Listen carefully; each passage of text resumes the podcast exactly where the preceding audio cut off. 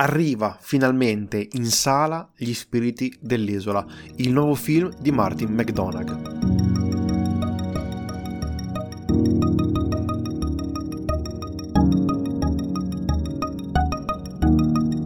Lo aspettavamo, è da tanto tempo che ne abbiamo parlato, lo abbiamo iniziato a intravedere alla mostra del cinema di Venezia dove eh, ha vinto la Coppa Volpi come miglior attore per Colin Farrell e ha vinto anche il premio Osella per la miglior sceneggiatura proprio a Martin McDonagh, un regista che se vogliamo un po' eh, aprire la sua carriera abbiamo sempre apprezzato. Ha fatto po- pochi film, eh, 5, partendo di cui uno un cortometraggio. Il, il debutto sul, sul, grande schermo avviene con In Bruges, La coscienza dell'assassino, con Colin Farrell e Brendan Gleeson, che ritroveremo anche in questo film.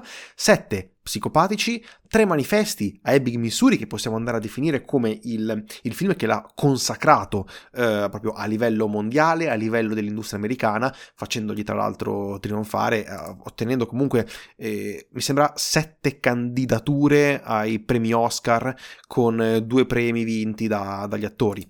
E arriva gli spiriti dell'isola, anche esso che è andato benissimo alle candidature per questi premi Oscar e quindi le aspettative onestamente erano tante per un regista che abbiamo sempre apprezzato per quanto riguarda la sua incredibile capacità di scrivere sceneggiature e soprattutto dialoghi originalissimi.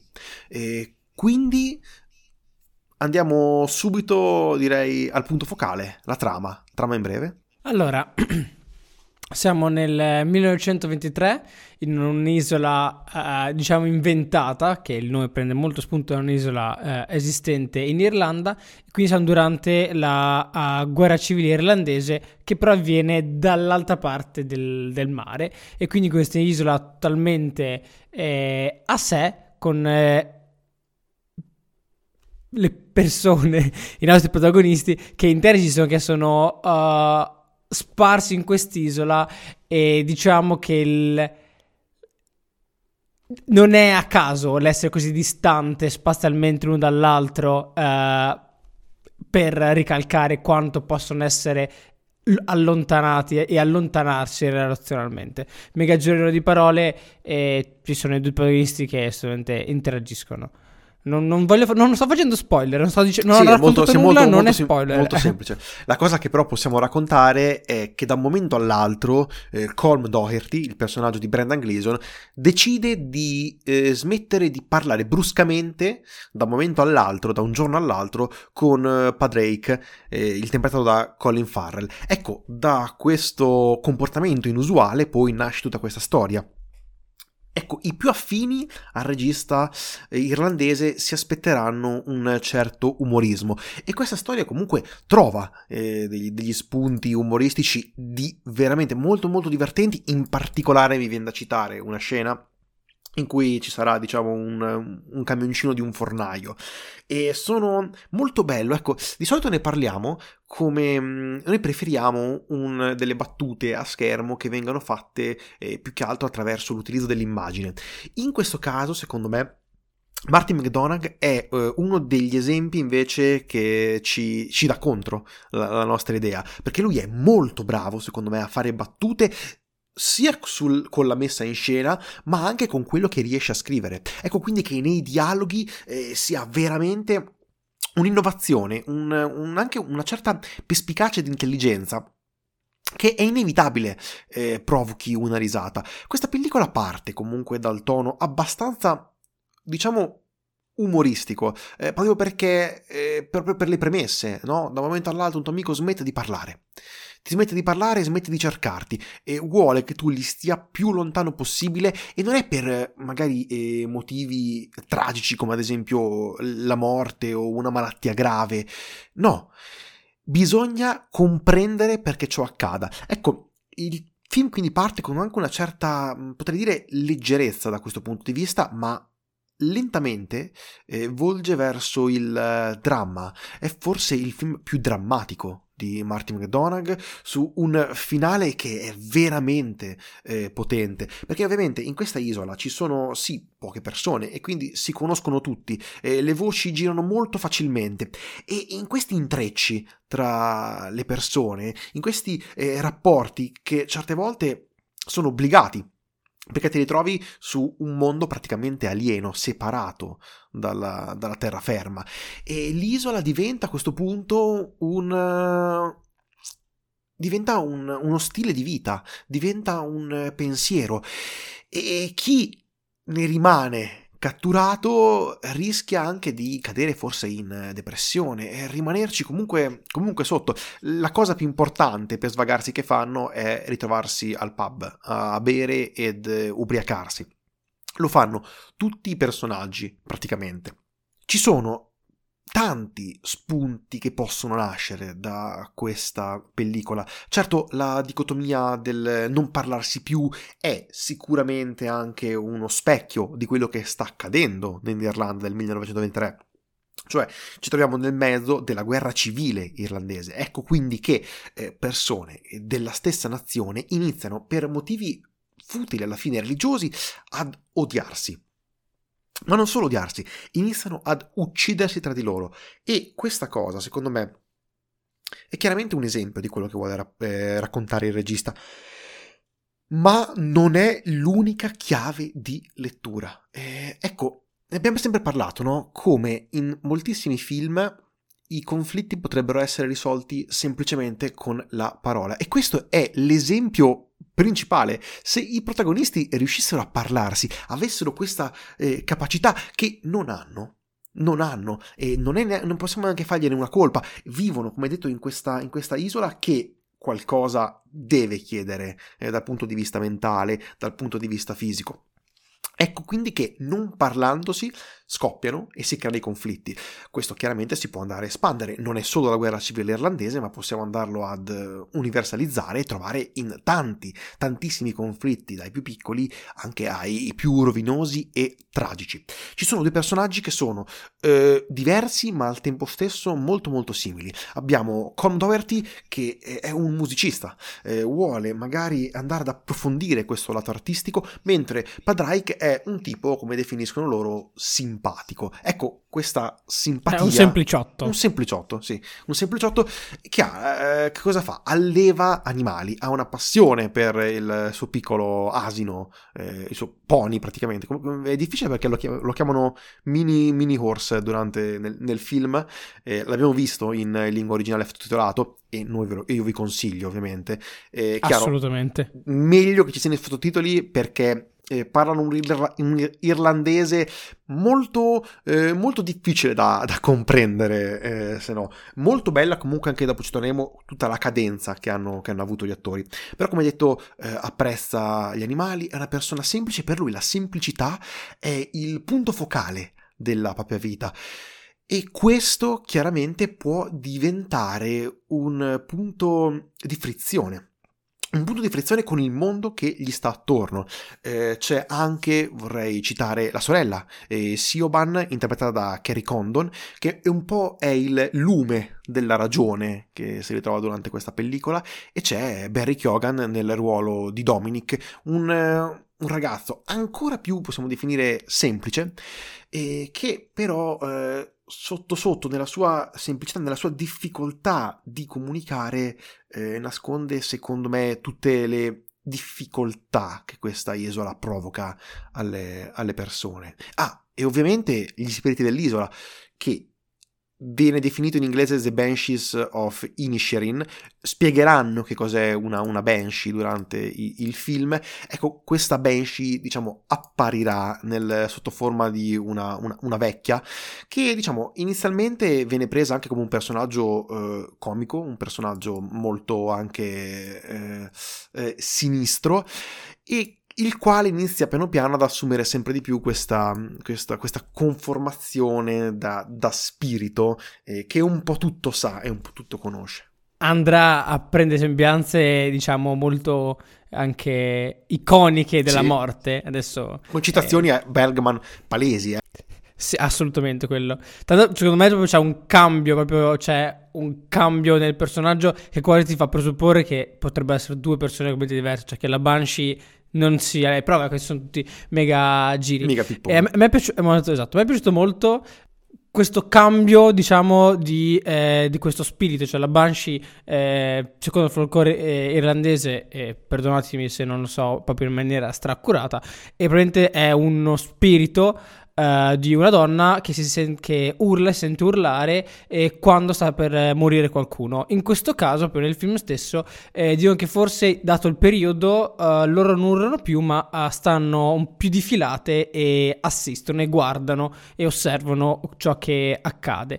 E, um, vorrei sottolineare già ancora di più rispetto a quello che hai fatto te, proprio la stratificazione dei personaggi, cioè ogni personaggio, eh, tu ne hai parlato, ne, cioè per descriverlo un minimo hai dovuto parlare abbastanza, cioè no, questi non sono i classici personaggi tagliati con l'accetta, anche se Vabbè, ci sono i comunque di contorno, però uh, i personaggi importanti o anche solo quelli secondari non sono assolutamente lasciati eh, piatti, anzi c'è un sacco di, di, possibilità di ragionamento, di scoprirli, di riflettersi sopra su ogni singolo uh, personaggio, ovviamente i principali e i secondari. E questa cosa è stra interessante, soprattutto, eh, vabbè, partendo dai due protagonisti, quindi il, il protagonista e il personaggio di eh, Brendan Gleeson, e che anche se il protagonista, quello di Colin Farrell, è un personaggio molto semplice e e fa di per sé la, la, gentilezza, essere gentile col prossimo, eh, quasi in maniera quasi stolta la sua ragione di vita perché sa fare quello e magari potrebbe sembrare anche noioso eh, agli occhi di qualcuno, eh, però ti riflettere su questo tipo di personaggio che eh, si sembra piatto, però in realtà, cioè per lui in realtà dovrebbe essere, cioè, dovrebbe essere normalità, essere gentili col prossimo. Che vai, come detto, in attrito con un personaggio che più lugubrazioni mentali, questo si rifarà sul personaggio principale, eccetera. Tra l'altro vorrei dire una cosa sulla... Um, tu hai detto, hai detto una cosa che mi è piaciuta molto sulla persona della sorella che diciamo è, è l'ume della ragione. Vorrei dire una cosa però alla fine del film e quindi non posso dirla perché sarebbe spoiler. Te la dirò dopo a microfoni spenti. Ehm, però sì, eh, i personaggi sono estremamente descritti eh, benissimo e soprattutto anche eh, le parole che gli vengono in bocca, cioè le, i dialoghi, adesso mi sto portando più sulla parte di sceneggiatura, i dialoghi come li scrive eh, Martin McDonald o, o, come si pronuncia il suo cognome non ce la farò mai e sono bellissimi. Già tu hai detto che eh, noi preferiamo perché è molto più effetto a livello visivo e molto più semplice se ben fatto, una battuta, uno sketch comico, una gag a livello uh, visivo, quindi molto legato a quello che si vede. E lui invece si basa molto sulle battute, sui tempi comici delle battute, si fa aiutare molto dal montaggio, però fa straridere perché ci mette sempre quell'umorismo, quell'ironia che ha caratterizzato tutti i suoi film, almeno in eh, dei momenti ci deve essere perché diciamo è, è, come scrive lui, è come crea lui i personaggi, come crea lui certi, certe situazioni e, ed è bravissimo. Ed è davvero davvero bravo e soprattutto non soltanto questo perché vediamo questa parte più come leggera nella prima parte del film, la seconda diventa drammatica, effettivamente drammatica e vediamo questo cambiamento e però la sua bravura nella scrittura non si ferma lì, anche nella parte drammatica, quando i personaggi vogliono dire qualcosa, non sembra assolutamente che eh, lo sceneggiatore, il regista abbia preso delle parole e le abbia inficcate in bocca all'attore, al personaggio che deve vomitarle per dare informazioni allo spettatore. Assolutamente no. Senti che i personaggi quando dicono qualcosa di importante eh, fanno fatica, quando dicono qualcosa di importante lo dicono con le loro parole, quindi senti il personaggio, senti il personaggio, vedi il personaggio. Questo ovviamente è ovviamente anche merito di una grandissima gestione teatrale e, e soprattutto degli attori fenomenali. Beh, gestione teatrale che lui comunque ha, in quanto prima di essere un regista cinematografico è stato ed è tuttora un regista teatrale. Tant'è che eh, il film non è altro che parte di una trilogia eh, di opere, eh, Lo Storpio di Inisham, eh, Il Tenente di Inishmore e The Banshees of Inishir, che eh, è un trittico di opere teatrali. Le prime due sono state pubblicate sul, eh, in teatro, sono state portate in teatro, mentre questa terza invece è stata trasposta dal punto di vista cinematografico.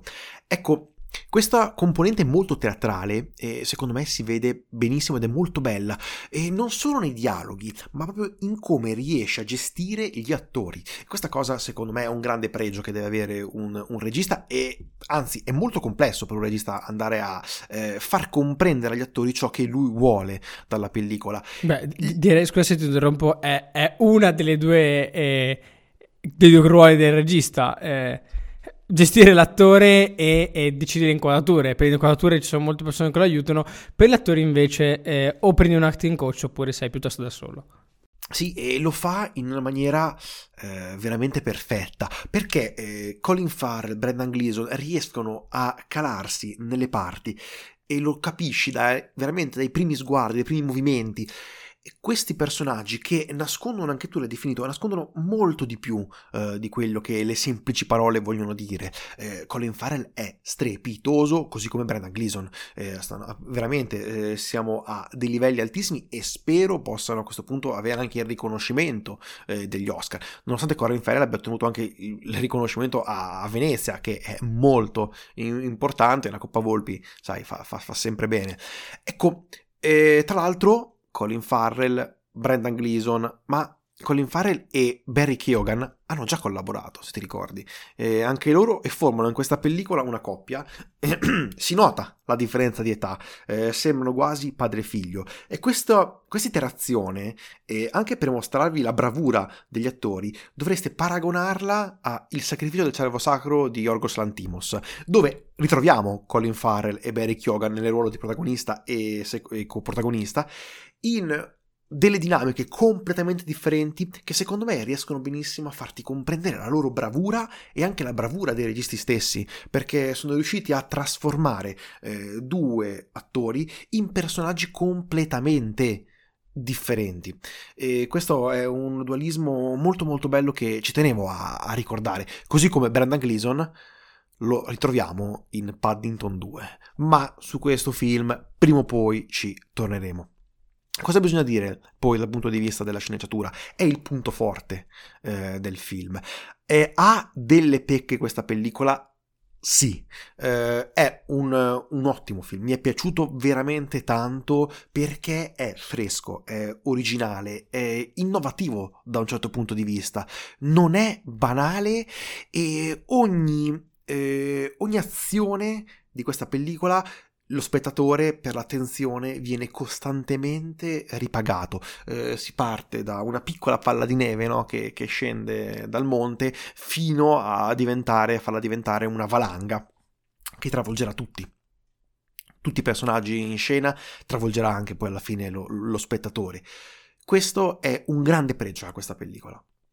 Ci sono dei, delle pecche però, eh, e bisogna secondo me dirlo. Dal punto di vista del, della regia, Qui Martin McDonagh, secondo me, non ha fatto un lavoro, diciamo, eccelso.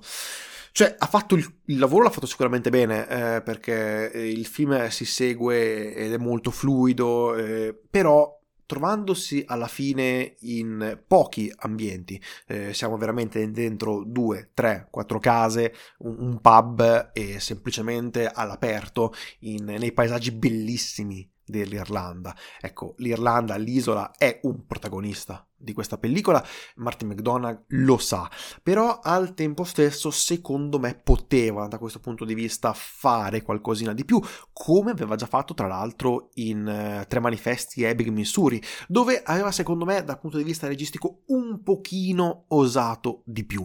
Qui eh, secondo me ha lasciato molto un'impostazione molto più teatrale, no? eh, lasciando spazio agli attori cercando di non entrarci. Eh, ottima scelta sicuramente, però se vogliamo proprio essere un po' cattivelli, poteva fare un pelino di più, dal mio punto di vista, per il mio gusto personale.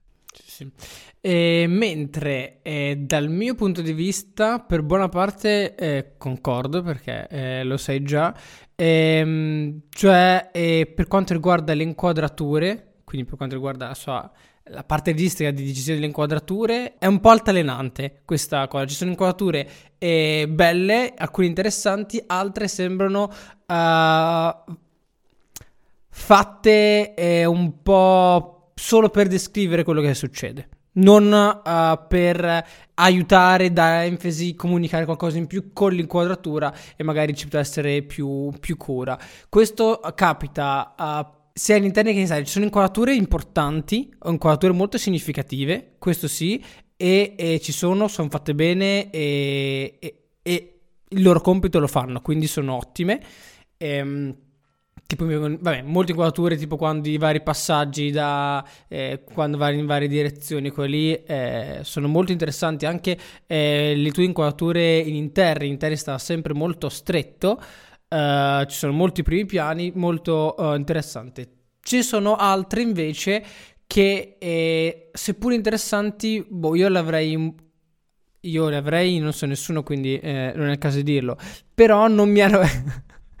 però. Uh, non mi hanno convinto appieno oppure non venivano talvolta le dovrebbero durare di più ci sono inquadrature che potevano essere molto interessanti non so Ehm, sì, la prima volta che eh, loro due sono al bar contemporaneamente, il, Brendan Gleason è seduto a un tavolo, uh, Colin Farrell decide di andare fuori all'esterno, eh, lì eh, si siede, noi lo vediamo sedersi, c'è subito un taglio e poi alla fine ci riverrà riproposta questa inquadratura che era ottima per far vedere la loro separazione in due Vero. luoghi diversi, però quando, uh, però quando Colin Farrell andava via Invece un altro esempio mi è venuto in me è quello in cui c'è eh, Colin Farrell molto pensieroso perché è, è Brendan Gleeson, cioè Colma, iniziamo a usare i nomi personaggi che tanto li pronuncerò male, anche loro, eh, che è molto... sta ripensando di quello che è successo del suo amico che non vuole venire al bar, e siamo comunque alla parte iniziale, e, e, c'è la sorella che entra e gli parla.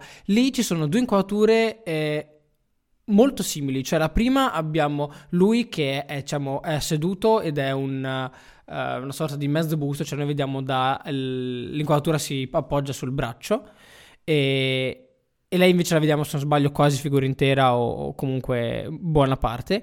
E subito dopo c'è un'inquadratura molto simile, più stretta, in cui vediamo molto sfocato il suo profilo anche prima era di profilo e, e vediamo ovviamente lei con un taglio differente. Quel cambio di inquadratura io non l'ho capita, non mi è piaciuto tantissimo perché hanno stretto molto per non far sentire che l'angolatura, l'angolazione era molto simile, eh, però quello non ho capito, io avrei tenuto quella, quella prima per tutto il tempo. Io personalmente, poi non so se per motivi di messaggio era necessario un, un, um, un taglio o quant'altro, quindi è soltanto per, per gusto mio che se fai un'inquadratura molto simile all'altra e le metti in successione a me ha un po' dato fastidio anche se effettivamente c'erano abbastanza le, i, i, criteri per far sì che non dava troppo fastidio. Mentre inquadrature che mi sono piaciute sono uh, vabbè all'inizio, perché non posso andare a fare dopo spoiler, eh, all'inizio sono tipo quelle con uh, le varie statue della Madonna, quelle sono molto interessanti perché ti, ti diciamo, in, tutto in questo luogo, non luogo che è la parte più dispersa dell'isola, più, meno, meno, abitata, diciamo, non dove c'è la parte più del paese,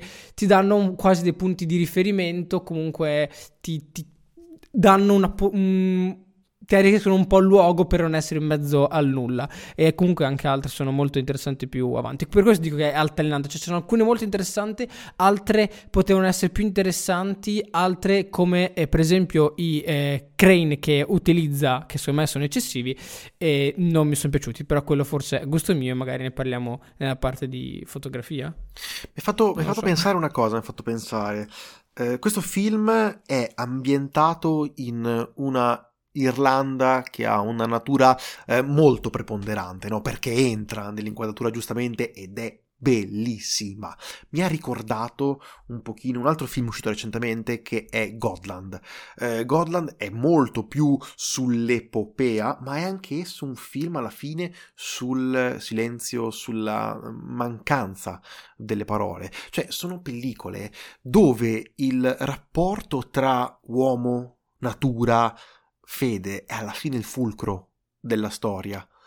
Eh, qui in questo caso ci sono ovviamente più interazioni, siamo già in un mondo dove c'è civiltà, siamo nel 1923, eh, però la forza brutale della natura e la bellezza brutale della natura è sempre eh, presente. Ecco quindi che l'isola diventa sì un luogo felice, ma al tempo stesso può essere pensata come una, una prigione in cui la gente è condannata a viverci. Eh, ecco, questo mi, mi, è molto piaciuto come ci sia questo continuo equilibrio, questa continua danza su un filo tra il, l'isola che è eh, sì un paradiso, ma al tempo stesso molto facilmente può diventare un, un inferno per le persone che vi vivono, per eh, gli umani che hanno deciso di civilizzare questo, eh, questo posto. La natura è suprema eh, rispetto a loro, eh, così come ad esempio parlando di, di civilizzazioni, di, di, paesaggi, mi viene da ricordare ad esempio Silence o al tempo stesso eh, Forscow, cioè eh, posti in ambienti in cui i, la natura è ostile all'uomo, eh, non antro- antropizzati Ecco che eh, il rapporto che esiste tra gli uomini diventa fondamentale e anche dei piccoli gesti, questi, questi rapporti possono raccontare ed avere anche delle evoluzioni completamente inaspettate eh, che a uno spettatore possono sembrare anche esagerate. Ci saranno probabilmente delle esagerazioni durante questa pellicola, certo, ma nel contesto in cui sono inserite sono sicuramente eh, perfettamente eh, centrali alla, alla, storia. Bene, eh, chiuso, chiudo questa parentesi, parliamo un pochino della fotografia. Eh, cosa ne pensi? Allora, eh, la fotografia, col direttore, fotografia, il direttore della fotografia è, è Ben Davis, eh, che ha fatto anche molti altri film eh, molto importanti, come vabbè, nomi Kingsman, a caso uh, Eternals. Kingsman, Eternals. Eh, aspetta Eternals eh, non c'è cancelliamolo Cremacio, Dumbo, Capitan Marvel cioè quindi anche Doctor Strange cioè, quindi film con budget realmente alti. Hanno girato con uh, la Harry Alexa Mini LF con le lenti eh, Harry Signature Prime quindi penso alcune tra le lenti più costose perché hanno un sistema di meccanica interna eh, Vabbè, ehm, mi fermo qui perché sennò inizia a essere troppo noiosa. Dovrei fare una sigla quando parte la parte tecnica di, di Aurelio. perché andremo un pochino, nella, uh, un pochino nel pelo. La fotografia è molto molto bella, soprattutto gli interni con, uh, vanno molto sul scuro, sulle... Um, sono molto scuri, sono molto chiusi, mi, mi, mi sono piaciuti tanto uh, perché ti dà quella sensazione di, di, del, il fatto che sia cupo, anche le, eh, come sono fatte le notti, perché non so se come è stato girato di notte, mh, mm, sono quelle, ci ho pensato adesso, sono, cioè lì mi sembra davvero notte e...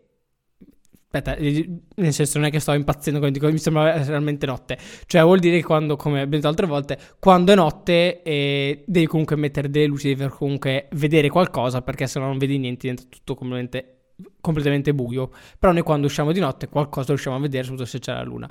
E come ha illuminato le notti mi è piaciuto tanto perché mi sono accorto adesso che quelle, quelle notti comunque devono essere illuminate. Ha sfruttato molto la presenza della luna come eh, fonte di luce principale, però non era una fonte di luce eh, che sembrava molto finta. Quindi come fotografia mi è piaciuto davvero tanto. Ho proprio due critiche, eh, ma cioè, bisogna vederle col microscopio e bisogna sapere che in certe condizioni devi aggiungere della luce oltre quella presente in esterno per eh, ottenere qualcosa che sia piacevole alla vista e soprattutto duraturo, non come il sole che tramonta. Infatti la prima eh, critica proprio... Eh, cioè, ripeto, queste sono cose davvero... Se mi mandate a quel paese lo accetto, perché la prima è che ehm, sentivo un pochino... Uh, finta certi momenti in cui c'erano dei, eh, delle inquadrature dove si, si, doveva sentire leggermente la luce del sole al tramonto, si sentiva che ovviamente c'era un, una luce e non c'era il sole al tramonto.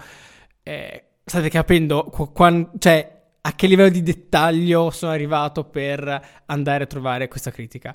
L- eh, l'altra proprio, cioè sono critiche però continuo a dire che sono un po' sceme perché devi un po' sapere, devi un po' cercarle, devi cercarle per trovarle. L'altra è che in certe situazioni, eh, magari era una situazione che il sole era appena calato o era molto coperto, vedi gli attori che parlano in esterno che eh, senti che sono più illuminati, sono più tirati su, quindi c'è qualcosa che li abbia un po' rinforzati.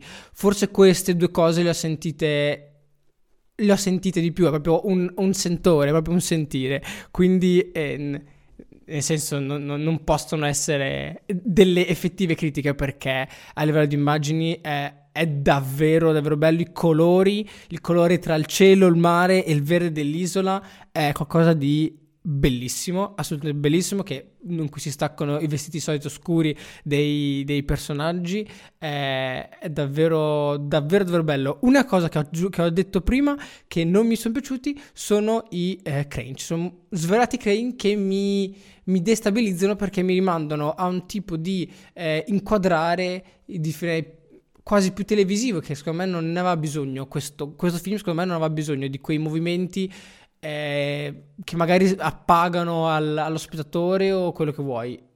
A me non, non sono piaciuti come sono stati utilizzati perché erano molto movimenti autonomi. O, cioè, subito all'inizio c'è una delle prime inquadrature, c'è la sorella che esce, noi la vediamo attraverso una finestra e davanti a noi c'è la sorella in controluce che esce, diciamo in controluce, che eh, esce dalla casa e va verso il fratello. Il, il l'inquadratura col crane si alza, noi vediamo tutto un passaggio di tutto il muro e del tetto fatto di paglia della casa che non ci interessa niente per vedere dall'alto il fratello che, che arriva.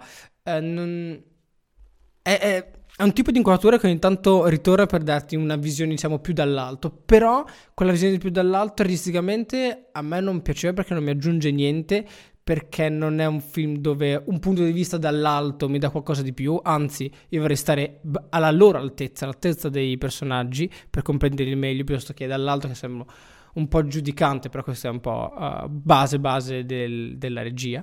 E um, base proprio quello che puoi trovare nei libri, manuali, qualsiasi cosa, quindi a volte se queste cose si prendono si, si, si buttano via e, per andare un po' oltre. E, e non mi piace perché come un movimento non mi dà non mi aggiunge niente, anzi a me mi ha distolto. Però forse sono io e a molte altre persone o non ci hanno fatto caso oppure le è anche piaciuto perché dà una sensazione comunque un pochino più di leggerezza, un film che piano piano di leggero perderà tutto. Sì, per volere un pochino uh, riassumere questa pellicola, anzi mi è venuta adesso in mente una cosa quando parlavi del bellissimo paesaggio e dei colori. Eh, chi è stato in Irlanda lo può comprendere, il verde del, dell'erba irlandese secondo me è differente da tutto ciò che puoi trovare dall'altre parti del mondo e questo film riesce perfettamente a fartelo comprendere, eh, riesce a trasportare questa tonalità di verde molto particolare che a me personalmente mi ha sempre affascinato. Quando sono andato in Irlanda mi è, mi, mi è rimasta impressa ed è, ed è stato bello ritrovare questo, questo pensiero durante, durante, il film. Per poter riassumerlo, è uno dei migliori film della stagione? Secondo sì. me sì. Sì, sì, anche secondo te, quindi siamo entrambi sì, sì, concordi. senza ombra dubbio. Tra l'altro voglio fare una parentesi a caso, giusto perché ormai siamo alla fine dell'episodio, quindi posso dire qualsiasi cosa uh, voglio. È interessante come eh, nella gestione dei costumi eh, come ho già detto c'è la questione della vecchia della Banshee, però anche della sorella, che è l'unica che ha colori sgargianti, soprattutto in certo momento da eh, sempre di rosso avrà un colore giallo, che mi dà la sensazione proprio che spicca, perché lei proprio spicca, perché è un personaggio abbastanza fuori il, fuori il comune, fuori, cioè proprio è molto diversa dagli altri, che il senso vestiti di scuro. E quindi questa cosa che spicca mi ha, queste cose di colori mi ha fatto venire in mente questa cosa, perché lei un po' esce rispetto al gregge di persone che talvolta entrano scorbutiche del posto. Pre- prego, puoi, puoi, continuare sulla fine. Beh, possiamo arrivare, possiamo arrivare sul finale, semplicemente. Eh, brevi disclaimer finali, ci potete trovare su Instagram, Effetto Vertigo Podcast, potete scrivere a effettoverticopodcast.gmail.com ci trovate su qualsiasi piattaforma in cui ascoltate i vostri podcast di solito. Lasciateci qualche recensione e fateci sapere cosa ne pensate eh, di, degli Spiriti dell'Isola. Un film che è arrivato sì in ritardo al, al, cinema in Italia, ma finalmente è arrivato e merita di essere visto in sala, secondo me. Detto questo, io direi che possiamo chiudere qui. Eh, noi vi ringraziamo, io sono Tommaso. Io sono Aurelio. E questo è l'effetto Vertigo. Grazie mille, arrivederci.